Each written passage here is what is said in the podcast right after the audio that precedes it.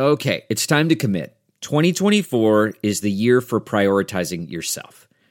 Begin your new smile journey with Byte, and you could start seeing results in just two to three weeks. Just order your at home impression kit today for only $14.95 at Byte.com. Byte clear liners are doctor directed and delivered to your door. Treatment costs thousands less than braces, plus, they offer financing options, accept eligible insurance, and you could pay with your HSA, FSA. Get 80% off your impression kit when you use code WONDERY at Byte.com. That's B-Y-T-E dot com. Start your confidence journey today with Byte. Welcome to Money for the Rest of Us. This is a personal finance show on money, how it works, how to invest it, and how to live without worrying about it. I'm your host, David Stein. Today's episode 302. It's titled, Investing is Not Knowing. Last week, Lapril and I went camping for a few days, and on Thursday, we drove up a gravel road that followed Spring Creek. Spring Creek flows into the Salmon River. We went through many switchbacks. The views were stunning, the wildflowers amazing, and we got to over 8,000 feet. But we got to a point where we could not go any further because of snow. That's always disappointing when you're out in the wilderness and you want to just go a little further and you can't because the snow hasn't melted yet. Before we turned back, I decided to check the internet because when you're at 8,000 feet, you actually can access some data on your phone. I happened to flip to Apple News and it said the Dow Jones Industrial Average had plummeted 1,862 points that day 6.9%, due to a spike in COVID 19 cases. That is not what I wanted to see. I felt bad. The previous Friday, I released the June 2020 Investment Conditions Report on Money for the Rest of Us Plus, where I mentioned that investment conditions were red, but on the cusp of turning yellow. We rank investment conditions red bearish, yellow neutral, green more bullish. We had increased risk incrementally in our model portfolios based on that investment conditions report. We added some preferred stock and we added an allocation to dividend paying Japanese and US small company stocks. I felt like I'd been wrong, like I made a mistake, which we feel often in investing. But in order to be wrong, you have to have made a prediction to say something was going to happen and it didn't. But that's not what investing is, at least to me. It used to be when I was an investment manager. I felt like my job was to accurately predict the future. And when things didn't go as I expected, I felt bad because I was wrong. And those feelings are still there, even though I recognize I don't do that anymore. Howard Marks, in a recent memo, wrote Investing is positioning capital to profit from future developments.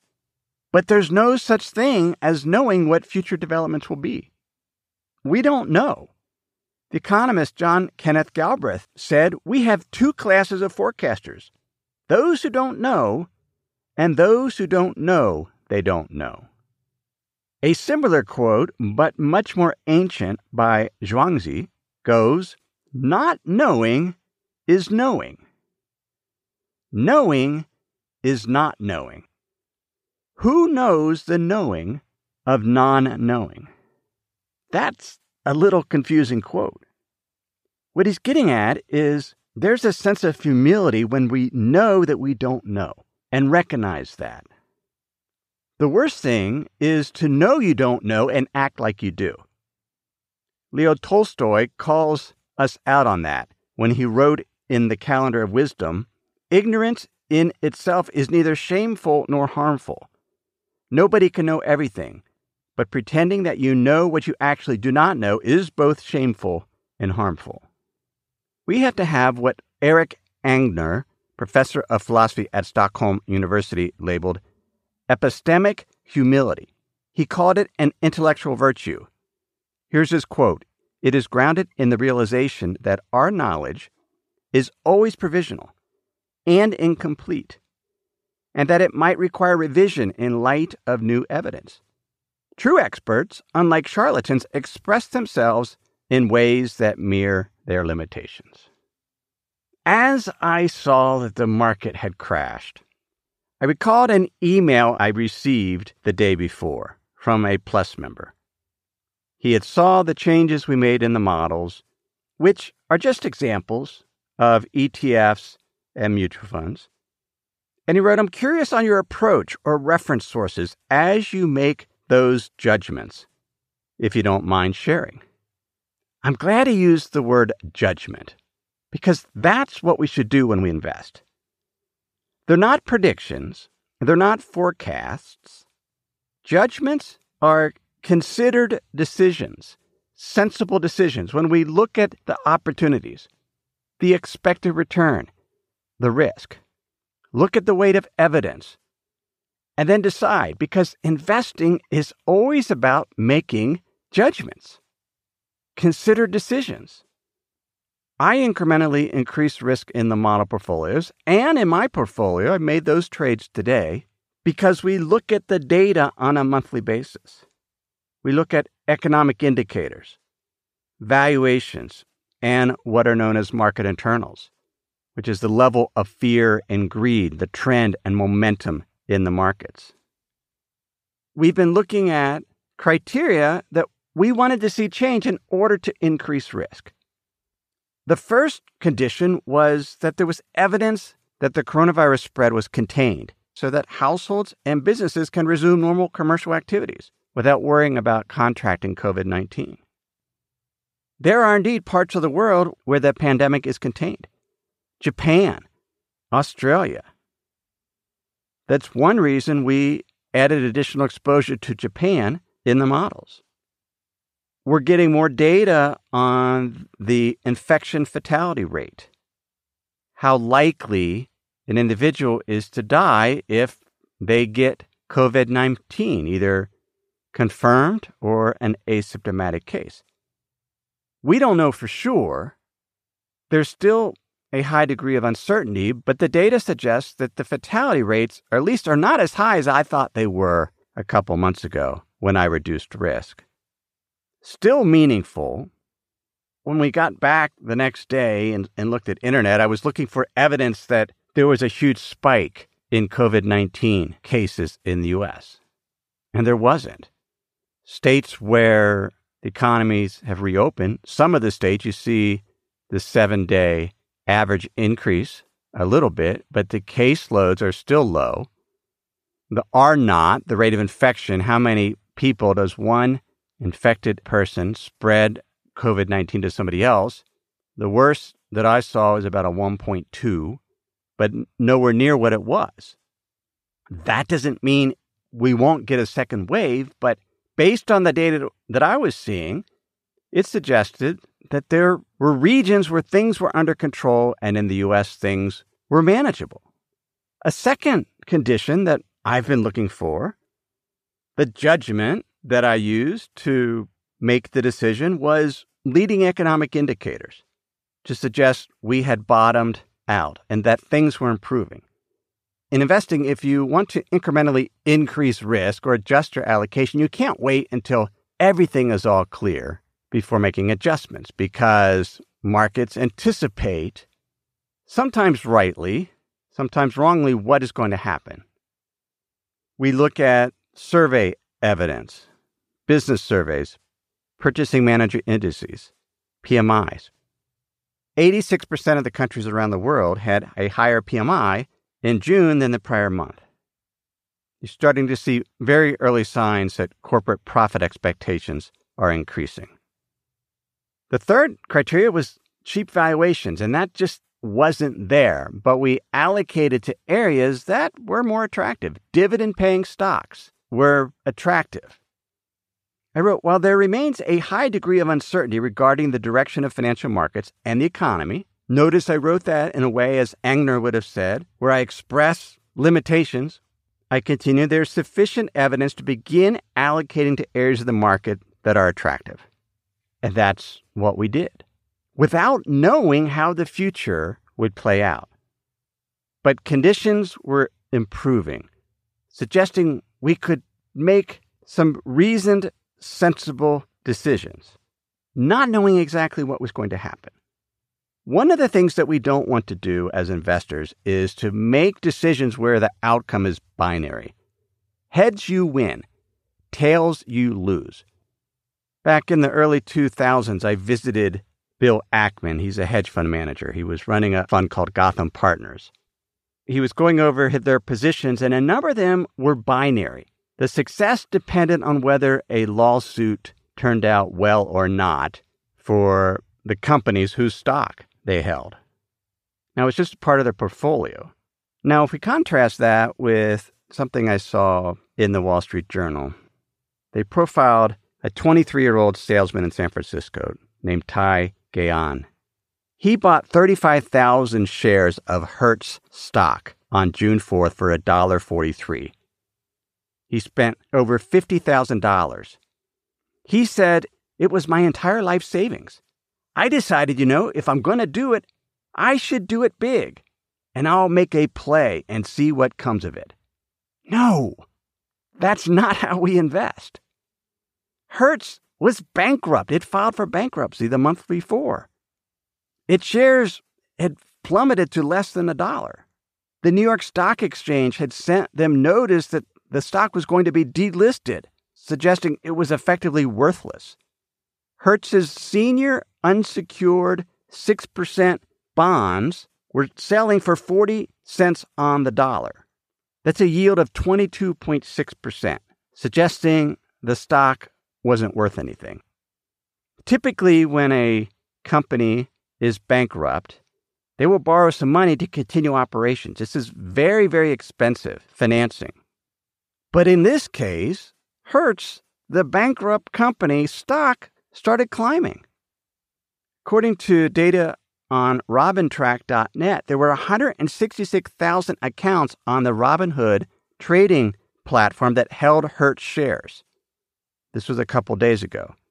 That's up from less than 2,000 users three months ago, and 44,000 on May 26, the day after Hertz filed. In other words, there were a lot of investors, individual retail investors that went out and bought Hertz the day after it went bankrupt. So, what is Hertz doing? They got permission from the bankruptcy judge to issue more stock. In their petition, they wrote the recent market prices and the trading volumes in Hertz common stock could potentially present a unique opportunity for the debtors to raise capital on terms that are far superior to any debtor in possession financing. They want to ensure, they wrote, that the debtors are in a position to capture the potential value of Hertz unissued shares. To raise money. So Hertz is, they issued a prospectus in which they outlined the risk. It says, although we cannot predict how our common stock will be treated under a plan, the reorganization plan, we expect that common stockholders would not receive a recovery through any plan unless the holders of more senior claims and interest, such as secured and unsecured indebtedness, which is currently trading at a significant discount, 40 cents on the dollar for the one bond I mentioned, are paid in full which would require a significant and rapid and currently unanticipated improvement in business conditions to pre COVID 19 or close to pre COVID 19 levels. We also expect our stockholders' equity to decrease as we use cash on hand to support our operations in bankruptcy. Consequently, there is a significant risk that the holders of our common stock, including purchasers in this offering, will receive no recovery under the Chapter 11 cases and that our common stock will be worthless. It's in the prospectus. We think the shareholders will be completely wiped out. Ah, but Tai Gayan wasn't. He sold his shares for $2.76, netting nearly a $47,000 profit. He said, I know that if I would have kept it, I would have made like $200,000 by now. But it's just such a high risk stock that I like to diversify a little bit. He put all his life savings in a bankrupt company, and it paid off fortunately, but now he wants to diversify? Hopefully, he realized he'd been really lucky. Although he went back and bought another $16,000 worth of Hertz stock after he sold it. Before we continue, let me pause and share some words from this week's sponsors. We have a brand new sponsor to our show. It's Yahoo Finance. Yahoo's been around for decades. My first email outside of work was a Yahoo email address. But the financial side, I've used on occasion primarily to get data for dividend histories for particular funds or ETFs. But I was pleasantly surprised to get back on Yahoo Finance to see how it's evolved over the years. Now it's really a financial dashboard where you can get an understanding of what's going on with the markets. There are relevant articles from Bloomberg, Reuters, the Associated Press, and the Yahoo Finance team. You can look at the economic events calendar and see which data series are being released that day and what the consensus is.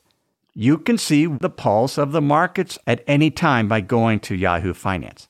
In addition, you could see all of your investments and retirement accounts in one place. With Yahoo Finance, you get a consolidated view of multiple accounts. Yahoo Finance serves as a financial hub for your retirement accounts, but also comprehensive financial news and analysis. You need to check out Yahoo Finance, particularly if you haven't been there in a while. Check it out at yahoofinance.com. That's yahoofinance.com. If you've been using Mint to manage your finances, you know they shut down several months ago. Well, let me tell you about the budgeting solution, the financial tracking solution I've been using for the past number of months. It's Monarch Money. Monarch Money is the top rated all in one personal finance app. It gives you a comprehensive view of all your accounts, investments, transactions, and more. You can create custom budgets like I've done. You can set goals, collaborate with your partner. And now you can get an extended 30-day free trial when you go to monarchmoney.com/david. What I like about Monarch is the ability to customize what I want to see. I have custom budget categories, and then I can go on to the dashboard and, see where I'm above trend on some of my spending. I especially like that Monarch will never sell your data to third parties or show you ads. After trying Monarch myself, I understand why it's the top rated personal finance app. And right now, get an extended 30-day free trial when you go to monarchmoney.com slash David. That's M-O-N a R C H M O N E Y dot com slash David for your extended 30 day free trial. Between March and May, there were 1.2 million new brokerage counts at Fidelity Investments. That's a 77% increase. TD Ameritrade reported 608,000 new accounts, a 249% increase from a year earlier. Robinhood has increased its customer base 30% in the first four months of the year. Individual investors are getting more interested in stocks. That's a good thing. Buying a stock is a great way to learn to invest, but not with your entire life savings. The Wall Street Journal article mentioned that Dianis Valdivieso took her $1,200 stimulus check to buy stocks on Robinhood. She said it's it was basically free money, so you know, I decided to play around with it. You might lose some, you might win some. It's like a gambling game. Then she got into options and said you can make a pretty good amount of money in any one day. As investors, we need to learn to make judgments, and judgments come from experience. It comes from losing some money, and you realize no, you can't accurately predict the future. But as investors, we still have to allocate our capital based on what's going to happen in the future without knowing what that will be. We have to know, as Zhuangzi says, the knowing of non knowing, to recognize, to be comfortable with our ignorance, and still make decisions because we can't invest without making decisions. Rebalancing is a decision, the timing of that rebalancing, where to invest, how to invest. It's what I teach on this podcast and on Money for the Rest of Us Plus. Principles to help us allocate our investments more effectively, to be better investors. It's a community where we share that. I grew up in a segregated neighborhood. It was all white. There was a segment, though, just one town over, that was all black, and those students came to our school. But I didn't really have exposure to African Americans till high school. After high school, I worked for a hotel as a dishwasher. Most of my coworkers were African American, as were my two bosses. But then I went to college and got into the investment business, and it was very, very male dominated and very, very white. Last year, I read an article, an essay by Claudia Rankine. She's a African American poet and professor. She traveled a lot on planes giving speeches, first class, in the airport clubs, and most people there are white and they're male. I was there all the time. One reason I quit my job is I just don't, I'm not going to do that when I'm in my 50s. I will not continue to be in this environment flying so much. But she wanted to ask them, because she flew with them all the time, about their privilege. She writes After a series of casual conversations with my white male travelers, would I come to understand white privilege any differently? They couldn't know what it's like to be me, though who I am is in part a response to who they are. And I didn't really believe I, I understood them, even as they determined so much of what was possible in my life and in the lives of others. But because I have only lived as me, a person who regularly has to negotiate conscious and unconscious dismissal, erasure, disrespect, and abuse, I fell into this wondering silently.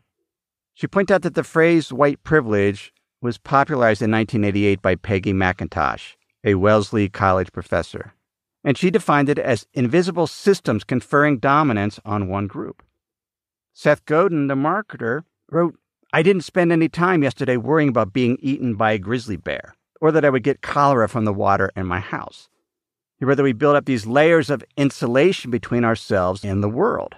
So we have these protections, this insulation. But when that insulation is unevenly available, he writes, it becomes a privilege. That's what a privilege is. Rankine got the nerve to have this discussion about white male privilege. She asked her fellow passenger, I've been thinking about white male privilege and wonder if you think about yours or your son's. He replied, Not me. I've worked hard for everything I have. She asked him if he gets flagged when he passes through the TSA. Not usually, he said. I have global entry. So do I, Rankine replied, but I still get stopped. She asked, Are you able to move in and out of public spaces without being questioned as to why you are there? Do people rush forward asking how they can help you? One of the things I like about the personal finance media space is that it is way more diverse than the investing arena. Way more diverse in terms of women, African Americans, Latinos. But I clearly have benefited from privilege. I have more insulation as I navigate the world. And what do I do about that or others? I, I don't have all the answers. But being aware of it is a good first step, seeking to understand. Teaching our children to recognize discrimination, to change the culture of that, to take action, to step up, to donate, to support, to help. We all have to navigate that ourselves, but the first step is just to recognize it. And I think what's happened over the last few weeks, including these horrific tragedies, have brought that to light, and we can't let it slide. We have to change. That's episode 302. You can get show notes at moneyfortherestofus.com. While you're there, please sign up for my free Insider's Guide, and I'll email you the links to the articles I mentioned in that week's episode, along with an essay I do on money investing in the economy. You can sign up for that at moneyfortherestofus.com. Everything I've shared with you in this episode has been for general education. I'm not considered your specific risk situation. I've not provided investment advice. This is simply general education on money, investing, and the economy. Have a great week.